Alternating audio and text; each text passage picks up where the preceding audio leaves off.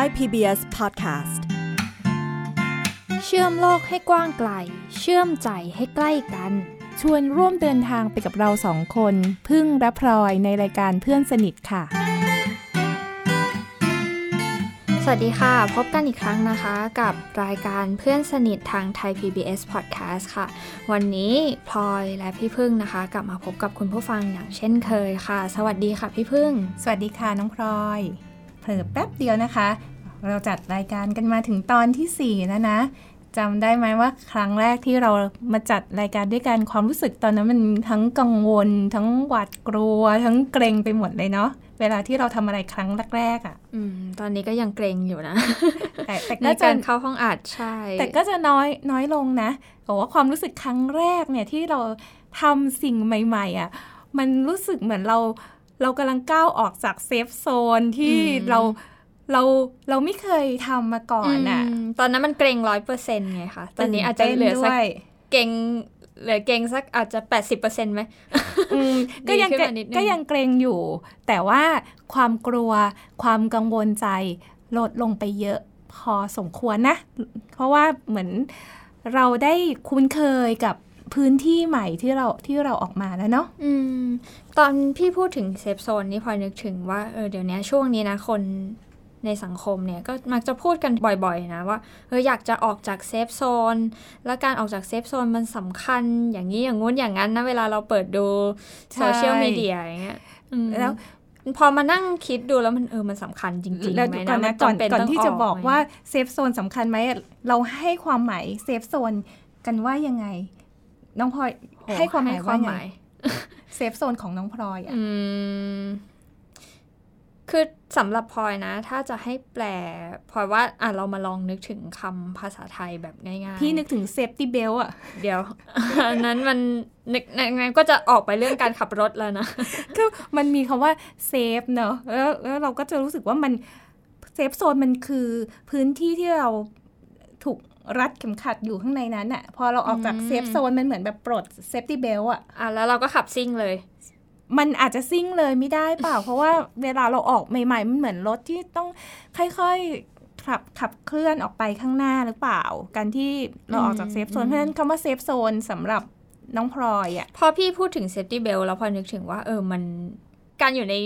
safety belt มันก็ดีนะพี่ เราไม่ต้องปลดเข็มขัดก็ได้ คือถ้าถ้ามันมีเข็มขัดอยู่อย่างเงี้ยเราก็ปลอดภัย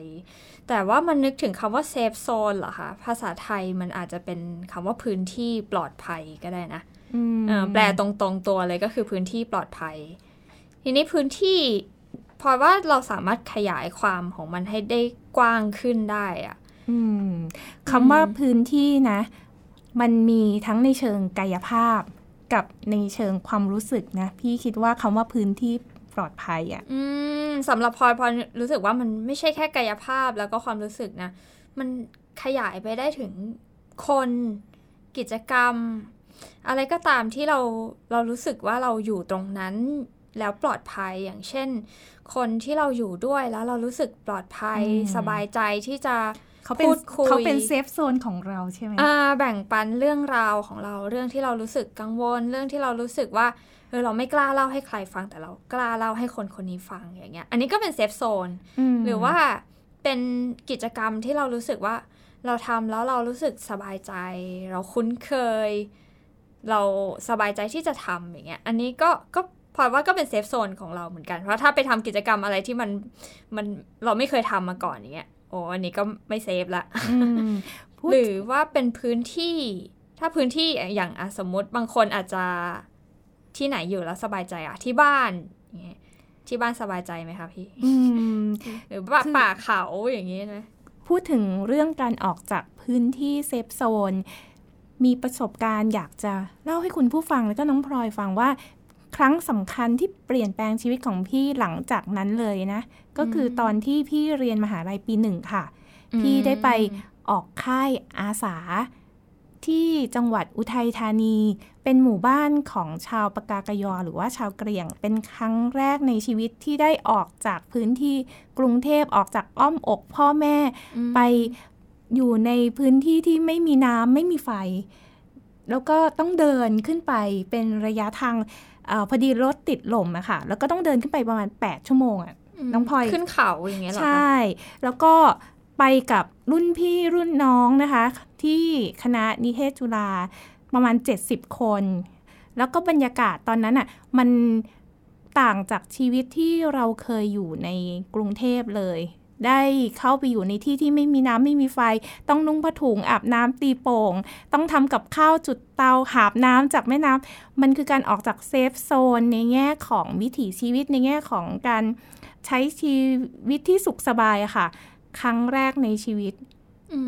มแล้วคือจากปกติเราเคยอยู่แบบสบายๆ มีน้ำมีไฟ มีฝักบัว ใช่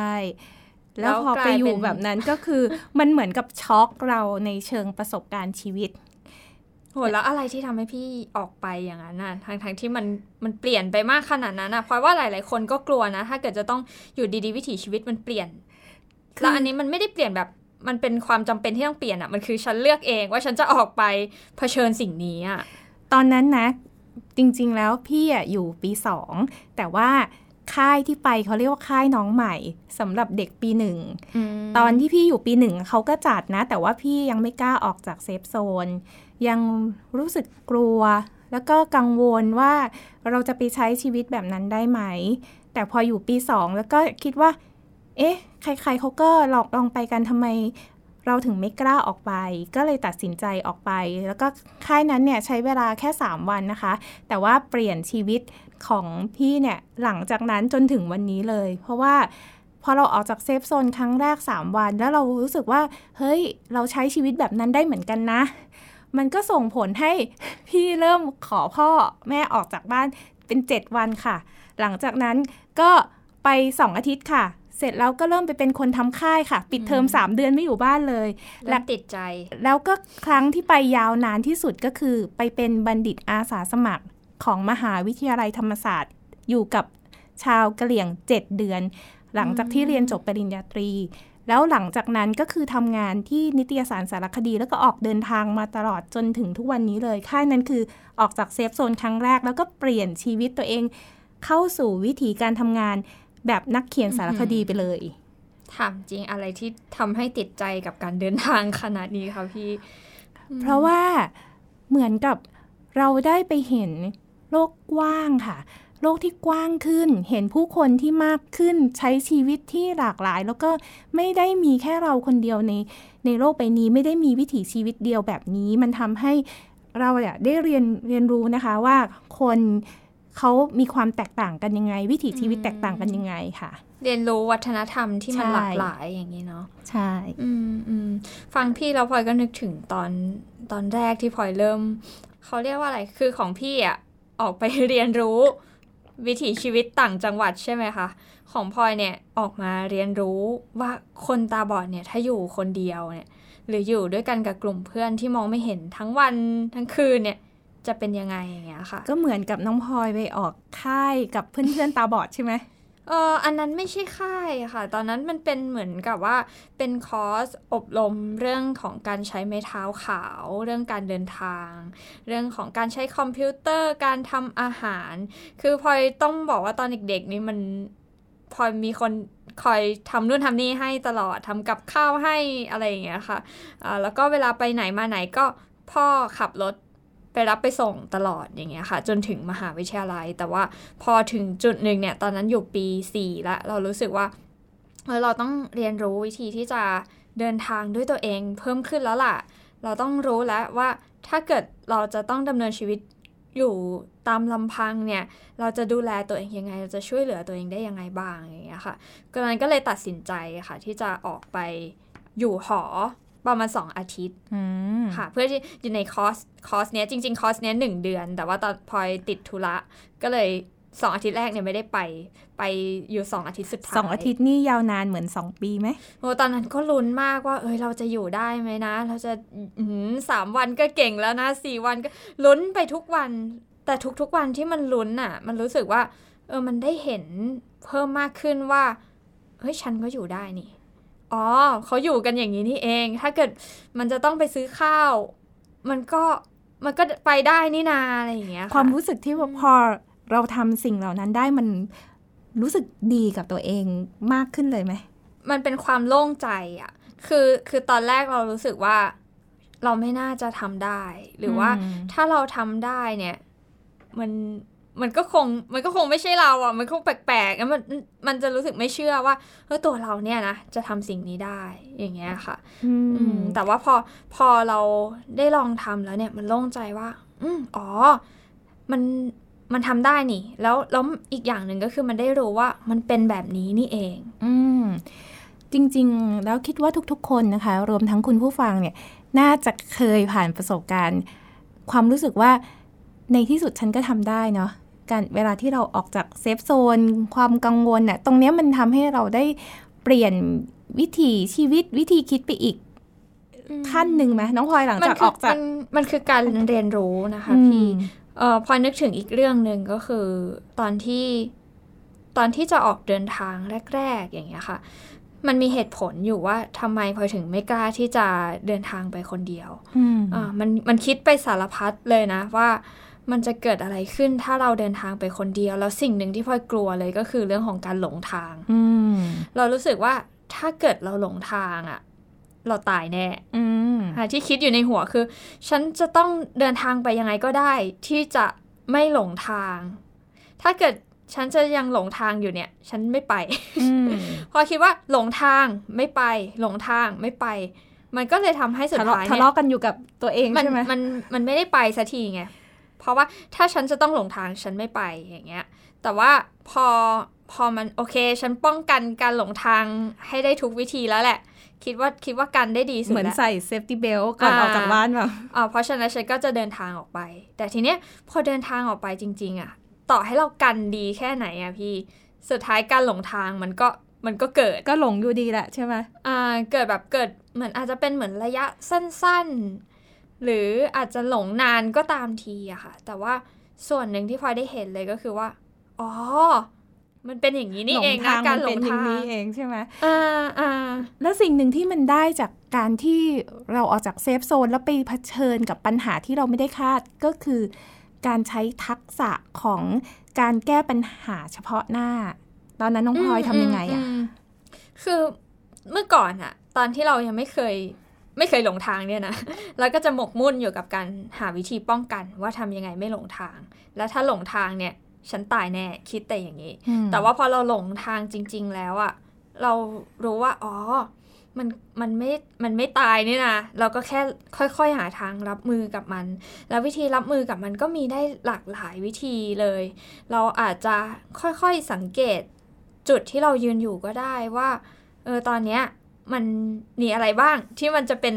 คำใบ้เป็นตัวช่วยที่จะบอกเราว่าอยู่ตรงไหน เราอาจจะถามคนก็ได้อย่างเงี้ยค่ะ แล้วก็อ๋อถ้านั่งรถเลยไปเราก็แค่นั่งรถกลับมา มันก็อาจจะแค่ใช้เวลาเพิ่มขึ้นหน่อย แต่ว่าสุดท้ายอะเราหาทางกลับมาได้นี่นา แล้วมันเลยทำให้เราเรียนรู้ว่าอ๋อมันไม่ได้น่ากลัวขนาดนั้น เราไม่ได้รับมือกับมันไม่ได้ขนาดนั้นจริง ๆ อย่างเงี้ยค่ะ ค่ะ ฟังน้องพลอยเล่าเรื่องการออกเดินทางคนเดียว ประสบการณ์การหลงทางแล้วเนี่ยทำให้พี่คิดถึงนักเรียนการเขียนในโครงการนักเขียนตาบอดอยู่คนหนึ่งนะเขาส่งกันบ้านมา เล่าเรื่องประสบการณ์ที่เขา ออกจากบ้านโดยใช้ไม้เท้าขาวคนเดียว เนื่องจากว่าเขาเคยตาดีมาก่อนเนาะไม่เคยใช้ไม้เท้า วันที่ตาบอดแล้วต้องออกเดินทางด้วยไม้เท้าขาวคนเดียว ความรู้สึกคือการก้าวออกจากเซฟโซนอีกครั้งนะคะ ในชีวิตที่เริ่มต้นเป็นคนตาบอด เราไปฟังความรู้สึกของเขากันเลยค่ะ ชื่อสาค่ะ ตาบอดภายหลังตอนอายุ 17 ปี ความรู้สึกแรกที่ใช้ไม้เท้าขาวสัมผัสไปบนพื้นต่างๆ เนี่ยก็รู้สึกได้เลยว่าไม้เท้าแทนตาเราได้จริง ๆ ค่ะ เพราะว่าปลายไม้เท้าที่สัมผัสไปเนี่ยบอกได้เลยว่าส่วนนั้นคืออะไร จนทำให้สามารถเดินไปไหนมาไหนด้วยตนเองได้ แต่อันนั้นก็คือตอนที่สายอยู่ที่ศูนย์คนตาบอดนะคะ พอได้กลับมาใช้ชีวิตในสังคมจริง ๆ อีกครั้งเนี่ยสาต้องมีการออกนอกบ้านไปเดินในมหาวิทยาลัยค่ะสาไม่กล้าแม้กระทั่งที่จะหยิบไม้เท้าขาวออกมาใช้ เพราะว่ารู้สึกอาย จินตนาการไปเองว่าต้องมีสายตาคนนั้นมองมาคนนี้มองมาอะไรอย่างเงี้ยค่ะ แล้วเขาจะรู้สึกยังไงกับเรา แล้วเขามองเรายังไงคิดยังไงอะไรอย่างเงี้ยค่ะ ทำให้ไม่กล้าใช้ไม้เท้าขาวเดินด้วยตนเอง ไปไหนมาไหนก็อาศัยที่จะเดินกับคนในครอบครัวเดินกับเพื่อน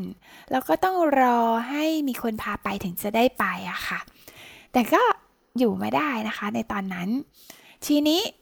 วันหนึ่งค่ะสาต้องไปเรียนต่อต่างประเทศต้องใช้ชีวิตอยู่คนเดียว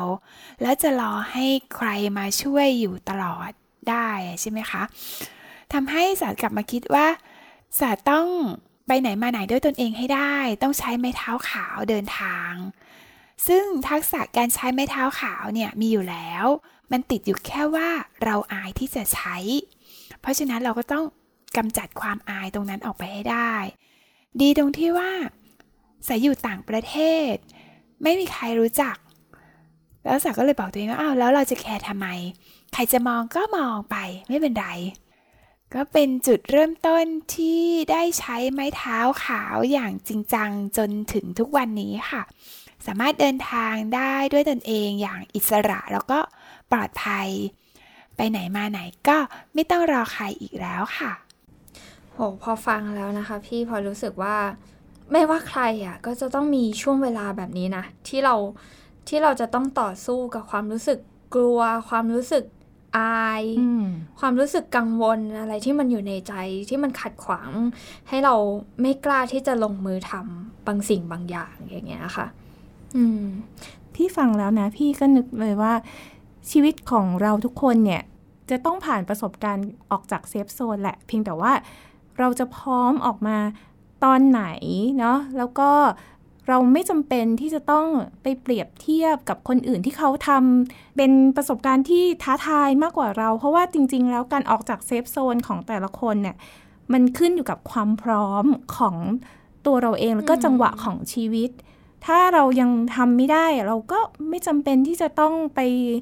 เปรียบเทียบกับคนอื่นเนาะ พูดง่ายนะพี่แต่พลอยว่าบางทีมันมันกดดันเหมือนกันนะ พี่ว่าถ้าเลิกเล่นโซเชียลมีเดีย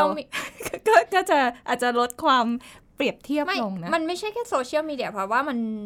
สื่อเดี๋ยวนี้ด้วยอะค่ะหลาย ๆ อย่างนะที่มันเข้ามาทำให้เรารู้สึกว่า เฮ้ย คนนี้สามารถเรียนไปด้วยทำธุรกิจไปด้วยเฮ้ยเขาเก่งจังเขาประสบความสำเร็จจังทำไมเรา ยังไม่ยังไปไม่ถึงไหนอะไรอย่างเงี้ยค่ะทำไมเราเหมือนเราอันนี้เราก็ยังไม่เคยทำอันนี้เราก็ยังไม่รู้อย่างเงี้ยค่ะ มันมันก็เข้ามาเป็นสิ่งที่มันกดดันความรู้สึกของของเราเหมือนกันนะในหลาย ๆ ครั้งอย่างเงี้ยแล้วจำเป็นไหมที่เราต้องออกจาก safe zone ในความคิดของน้องพลอยจำเป็นไหมอ๋อเพราะว่าเพราะว่าในชีวิตอะ่ะมันมันมีการตัดสลับระหว่างการออกจาก safe zone กับ การอยู่ใน safe zone อยู่ตลอดเวลาอยู่เรื่อยๆอย่างอย่างตัวพลอยเองอะพลอยรู้สึกว่าบางวันเนี่ย เราก็เราก็รู้สึกว่าเรามีแรงอะที่จะออกไปเผชิญกับสิ่งที่มันยากเผชิญกับสิ่งที่มันเราไม่คุ้นเคย เราต้องใช้พลังงานเยอะ แต่ว่าบางวันเราก็รู้สึกว่าวันนี้เราต้องการวันสบายๆ อืมเราต้องการที่จะอยู่ในพื้นที่ที่ เออเราคุ้นเคยอยู่กับคนที่เราคุ้นเคย เราไม่ต้องคิดเยอะอย่างเงี้ยแสดงว่าเราไม่ได้รู้สึกอยากจะออกจากเซฟโซนตลอดเวลาเนะมันเหนื่อยเหมือนกันเนาะอืม เพราะว่ามันใช้พลังงานอะคราวนี้ยพอเลยว่ามันเลยอาจจะต้องเริ่มต้นจากการที่เรามาทำความรู้จักตัวเราเองอะในแต่ละขณะแต่ละขณะว่าวันเนี้ย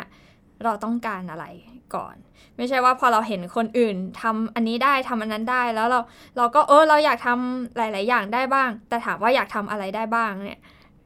ถามว่าอะไรที่มันเป็นความต้องการจริง ๆอะ่ะเราบางบางทีเราอาจจะยังตอบไม่ได้ด้วยซ้ำอย่างเงี้ยค่ะ เพราะว่ามันต้องเริ่มต้นจากการที่เรามาหาคำตอบก่อนว่าอะแล้วอันที่เราอยากจะไปทำจริง ๆอะ่ะมันคืออะไร แล้วตอนเนี้ยเราอยากทำมันตอนนี้เลยไหมหรือว่า มันมีอะไรที่มันขัดขวางเราอยู่ ที่มันทำให้เรารู้สึกว่าเรายังไม่พร้อมที่จะลงมือทำเงี้ยค่ะ ฟังน้องพลอยแล้วพี่ก็คิดถึงมีญาติอยู่คนหนึ่งนะคะเขามีความสุขมากเลยกับการอยู่ใน safe zone ของเขา เขาไม่ได้อยากจะออกไปผจญภัยอะไร แล้วเขาก็รู้สึกว่าชีวิตเขาในแต่ละวันเขาตื่นมา แล้วเขาก็ได้อยู่ในพื้นที่เดิมๆเขาก็มีความสุขนะ พี่คิดว่าการออกจาก safe zone อาจไม่ใช่ความสุขของ ทุกคนเสมอไปขึ้นอยู่กับว่า คุณชอบความสุขแบบไหนชอบวิถีชีวิตแบบไหน ไม่ต้องเดือดร้อนมาก ถ้าเกิดว่าคุณยังออกจากเซฟโซนไม่ได้เนาะอืมก็จริงพลอยนึกถึงตอนที่ตอนที่พลอยเด็ก ๆ อย่างเงี้ยค่ะเออเพื่อนๆพลอยอะตอนสมัยมัธยมเนี่ยเพื่อนๆที่มองไม่เห็นเพื่อนๆที่ตาบอดเนี่ยค่ะ ก็เริ่มเดินทางกันได้หมดแหละ ใช้ไม้เท้าขาวไปโรงเรียน เดินทางไปกลับในขณะที่พลอยเนี่ยยังไม่กล้าที่จะทำแล้วพลอยก็รู้สึกหงุดหงิดตัวเองนะในตอนนั้นว่าเออทำไมฉันถึงทำสิ่งนี้ไม่ได้สักทีอย่างเงี้ยเออเหมือนเหมือนเราเป็นเป็นเหมือนไข่ในหินเป็นเด็กลูกแง่อะไรอย่างเงี้ยเออแต่ว่าพอเวลาผ่านไปสักพักเนี่ยค่ะ พอเราค่อยๆอยู่มหาวิทยาลัยอะ่ะเออเราก็เริ่มเรียนรู้ว่า พอถึงเวลา มันจริง ๆ มันก็ทำได้นี่นาอ่า แต่เสียงเสียงกดดันจากคนรอบข้างมันมีผลต่อความรู้สึกของเราเหมือนกัน มันเนาะทำให้เราไขว้เขว แต่ว่าพอพอเราพอเรากลับมาดูกลับมาลองทำจริง ๆอะ่ะ เราว่าอ๋อเราก็ทำได้นี่ แค่ว่าที่ตอนนั้นเราไม่ได้ทำอะ มันก็มีปัจจัยหลาย ๆ อย่างที่ทำให้เราไม่ได้ทำอย่างเช่นเออโรงเรียนพลอยกับบ้านพลอยเนี่ยมันไกลมาก จะให้เราเดินทางไปกลับในตอนนั้นเนี่ย โหมันใช้เวลามากอย่างเงี้ยค่ะ แต่ว่าพออะมาอยู่ในมหาวิทยาลัยและ การเดินทางมันสะดวกขึ้น มันใช้เวลาน้อยลง แล้วเราก็โตมากขึ้นด้วยใช่ไหมอ่าการตัดสินใจของเรามันก็ดีขึ้นการสังเกตอะไรต่างๆ ของเรามันก็ทำได้ดีขึ้น แล้วเราก็ไม่ใช่ว่าแปลว่าเราทำสิ่งนี้ไม่ได้ เพียงแต่ว่ามันอาจจะยังไม่ถึงจังหวะเวลาที่เราพร้อมที่จะทำมันก็ได้อย่างเงี้ยค่ะ อีกเรื่องหนึ่งที่อยากจะแชร์กับน้องพลอย แล้วก็คุณผู้ฟังก็คือว่าการออกจากเซฟโซนเนี่ยบางครั้งก็อาจมีความเสี่ยงที่ไม่ปลอดภัย เพราะฉะนั้นเวลาที่เราจะไปออกจากเซฟโซนเนี่ยเราก็ต้องดูว่าเราจะรับมือกับความไม่ปลอดภัยแล้วก็ความเสี่ยงยังไงด้วยนะ ฟังน้องพลอยพูด แล้วเนี่ยพี่ก็มีอีกหนึ่งประเด็นที่อยากจะแชร์กับคุณผู้ฟังนะคะ ก็มีประสบการณ์ช่วงที่เคยเข้าไปสัมภาษณ์ นางองซานซูจีที่ประเทศพม่า แล้วก็ตอนนั้นพม่ายังไม่เปิดประเทศเนาะเพราะฉะนั้นก็จะมีความเสี่ยงต่อการถูกจับ การที่เราออกจากเซฟโซนนะคะ ก็จะต้องวางแผนนะคะ ที่จะรับมือกับความเสี่ยงว่าถ้าเราถูกจับที่ประเทศพม่า เราจะเป็นยังไง เพราะฉะนั้นเราก็จะต้องคิดให้รอบคอบมากขึ้น การออกจากเซฟโซนน่ะ จึงไม่ใช่สิ่งที่เราจะออกอย่างสุ่มสี่สุ่มห้าเหมือนกันนะอืมอืมจริง อันนี้พลอยเห็นด้วยเลยค่ะ เพราะว่าอย่างตอนที่พลอยพยายามจะใช้ไม้เท้า เราก็เดินออกไปครั้งแรก ๆ เลยเนี่ยโหเกือบเกือบโดนรถชนตอนนั้น แล้วก็ทำให้เรากลัวการที่จะออกไปข้างนอกเนี่ย กลัวไปอีกนานหลายปีเลยอืมแต่ว่าเราก็ได้เรียนรู้จริงๆว่า อ๋อ มันเป็นเพราะว่าตอนนั้นอะ เราเราไม่รู้ไงว่ามันจะต้องสังเกตอะไรอย่างเงี้ยค่ะ เราไม่รู้ว่าเราจะป้องกันตัวเองยังไงดูแลตัวเองยังไงแล้วมันก็เลยทำให้เกิดความอันตราย แต่ถ้าเกิดเรามีการวางแผนแล้วว่าอ๋อมันเราต้องสังเกตสิ่งนี้นะอ่าฟังเสียงรถให้ดีก่อนอย่างงี้นะ อย่าเพิ่งเดินพรวดพลาดออกไปอย่างเงี้ยอืมมันก็ทำให้เราระวังตัว แล้วก็ปลอดภัยเพิ่มมากขึ้น แล้วสุดท้ายพื้นที่ที่มันไม่เซฟอะมันก็จะค่อยๆ กลายเป็นพื้นที่เซฟโซนของเรา เพิ่มขึ้นเพิ่มขึ้นเราค่อยๆ คุ้นเคยกับกับสิ่งต่างๆ เพิ่มขึ้น เพื่อนที่เราไม่รู้จักพอคุยไปคุยมาเราก็อาจจะสนิทกันมากขึ้น กิจกรรมที่เราไม่เคยทำไปไปมาๆก็อาจจะคุ้นเคย แล้วก็กลายเป็นสิ่งที่เราชอบ พื้นที่ที่เราไม่เคยไปสุดท้ายก็เป็นพื้นที่ที่เราอ่ารู้สึกสบายใจที่จะอยู่ก็เป็นไปได้เหมือนกัน ค่ะ ฟังมาถึงตอนนี้แล้วนะคะ ก็คิดเลยว่าเซฟโซนเนี่ยเป็นพื้นที่ที่เราอยู่อย่างมีความสุข แล้วก็ ถ้าถึงวันที่เราพร้อมที่จะออกจาก safe zone เราก็ค่อยออก แล้วก็ควรจะออกอย่างมีการเตรียมความพร้อมที่จะรับมือกับสิ่งที่คาดไม่ถึงด้วยนะคะ เราจะได้ออกจาก safe zone อย่างปลอดภัย ในช่วงท้ายกับปันกันค่ะพลอยมีเทคนิคเล็ก ๆ ที่พลอยใช้บ่อยๆ เวลาที่พลอยรู้สึกว่าความกลัวมันกำลังเกิดขึ้นกับพลอยอย่างเงี้ยค่ะ แล้วพลอยรับมือกับมันยังไง มาฟังไปพร้อม ๆ กันเลยค่ะ ช่วงปันกัน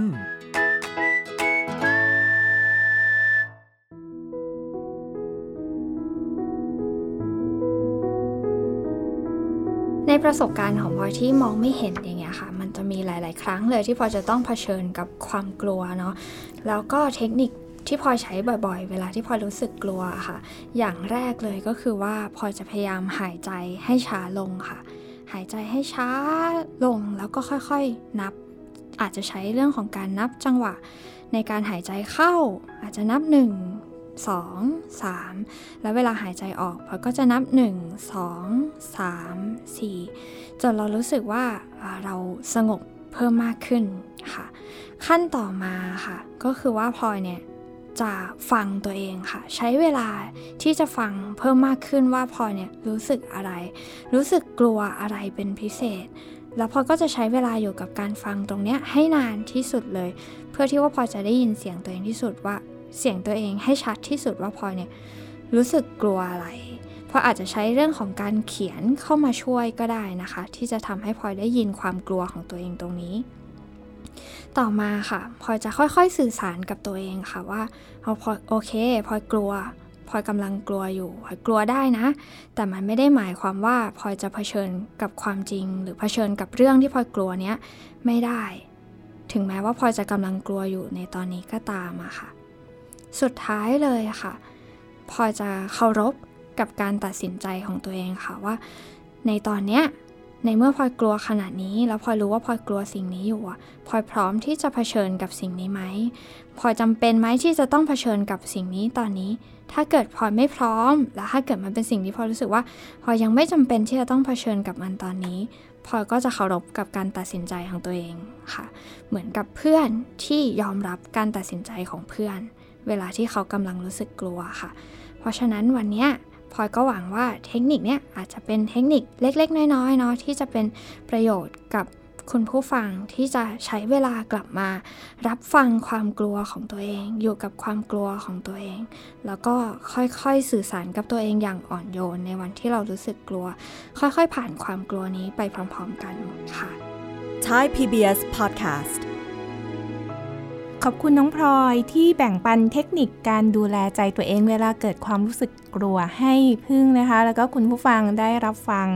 สำหรับคุณผู้ฟังนะคะที่มีประสบการณ์อยากจะแบ่งปันนะคะ มุมมองในการก้าวออกจากเซฟโซนนะคะ สามารถเขียนมาให้เราสองคน ร่วมรับรู้รับฟังไปด้วยกันได้นะคะ ที่แฟนเพจไทย PBS Podcast วันนี้เราสองคน ลาคุณผู้ฟังไปก่อนนะคะ สวัสดีค่ะ สวัสดีค่ะ